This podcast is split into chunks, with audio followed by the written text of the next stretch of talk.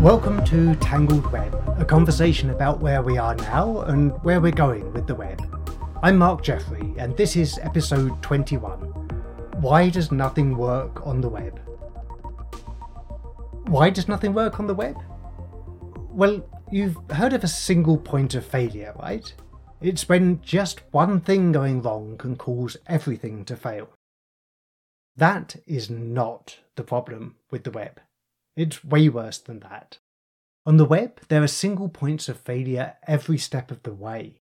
The web is so complex, so many different things have to work together, that a small chance of any one of them failing adds up to a strong chance that things won't work. How did this happen? By the way, this whole episode is just an excuse for my last episode of Tangled Webs being late. Here's what happened. The short story is that Google locked me out of my Tangled Web YouTube account. The long story? Well, I kinda knew this would happen sooner or later. That's why, despite Google's endless nagging, I've never turned on two-factor authentication for my YouTube account.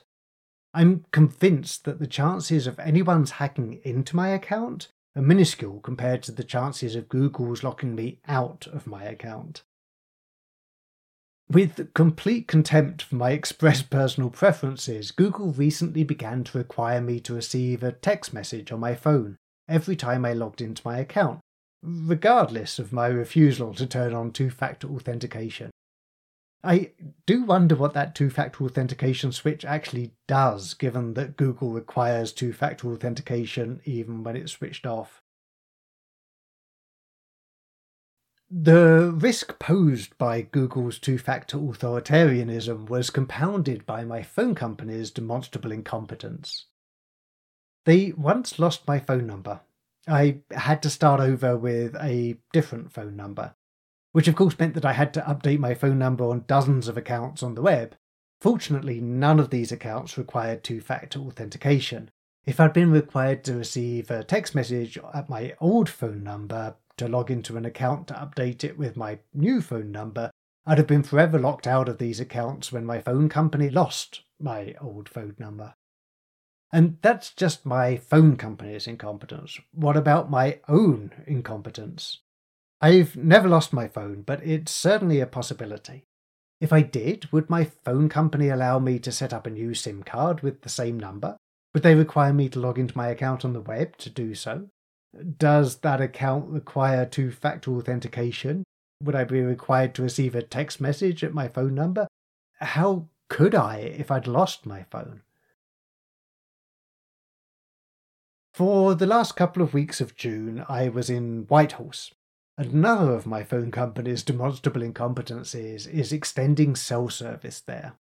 Admittedly, Whitehorse is a small city in the Yukon in the north of Canada, but it's not that remote. It's the capital of the Yukon. Tens of thousands of people live in the city.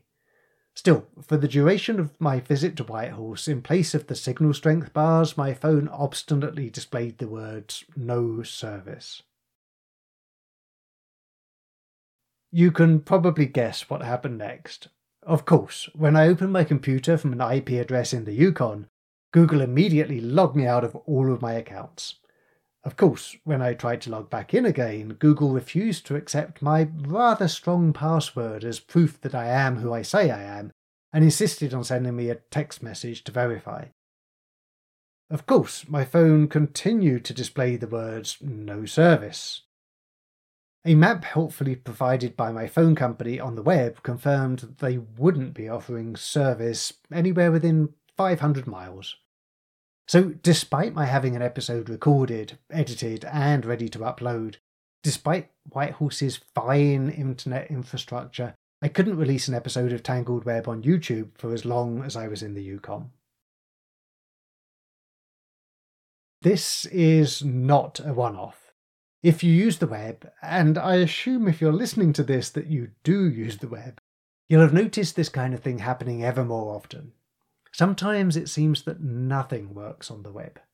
Whether it's checking your bank balance, filing your taxes, applying for insurance, cancelling a subscription, or uploading an episode of Tangled Web, there's too often some obstacle or other that's insurmountable without 3 hours on the phone with technical support. Every single thing on the web seems to work with some consistency, but most sequences of things seem to fail with infuriating consistency. Here's what I think is happening. As the web has become more complex, it has become more fragmented. Nothing you do on the web involves a single service. Everything you do involves many, many services stitched together. Even within a single organisation, such as Google, even within a single product, such as YouTube, innumerable fragments of software must work together for anything to work at all. Each of these fragments of software is thoroughly tested on its own. All of these fragments of software together? Well, tested for sure, but not so thoroughly. Each of these fragments of software can, on its own, fail in dozens of different ways. All of these fragments of software together?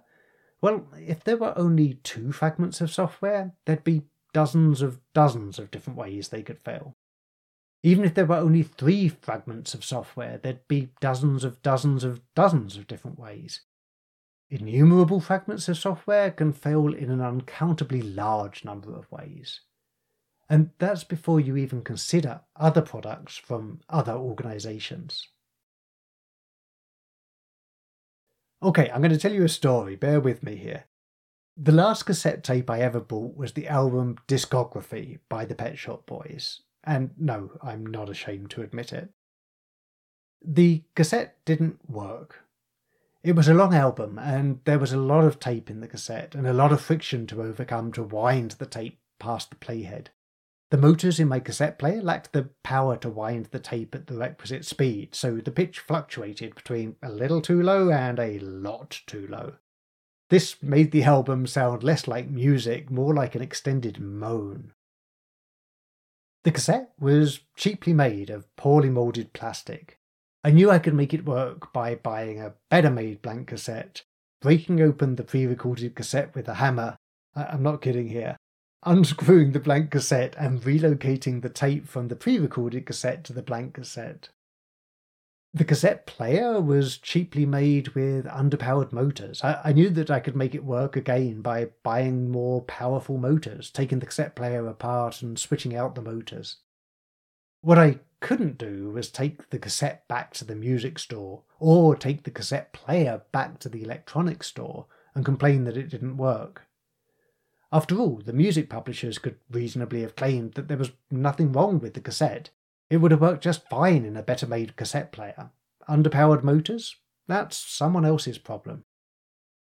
And the electronics manufacturers could reasonably have claimed that there was nothing wrong with the cassette player. It worked just fine with better-made cassettes. Too much tape? That's someone else's problem. The someone else's problem invariably arises when different products from different organisations have to work together. Google can reasonably claim that there's nothing wrong with their account authentication. It works fine just as long as you always have access to a cell phone. No cell service? Well, that's someone else's problem. My phone company can reasonably claim that there's nothing wrong with their cell service. It works just fine as long as you don't venture too far from the densely populated regions of Canada. You get locked out of your accounts if you can't receive text messages? That's someone else's problem. Consider all the fragments of software in all the different products from all the different organisations that have to work together for anything to work at all. And it's no wonder that nothing works on the web. But really, my phone company is merely incompetent.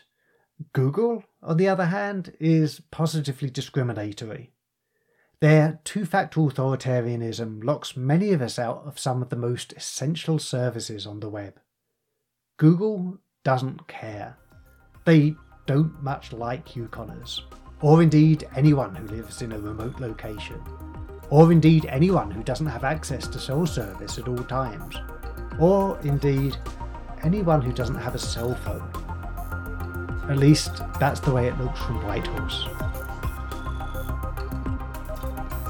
Thanks for listening to Tangled Web. Join me for fresh insights into the future of the web every other week. Subscribe to the free newsletter, podcast or YouTube channel at tangledweb.media. Remember, the web has only just begun.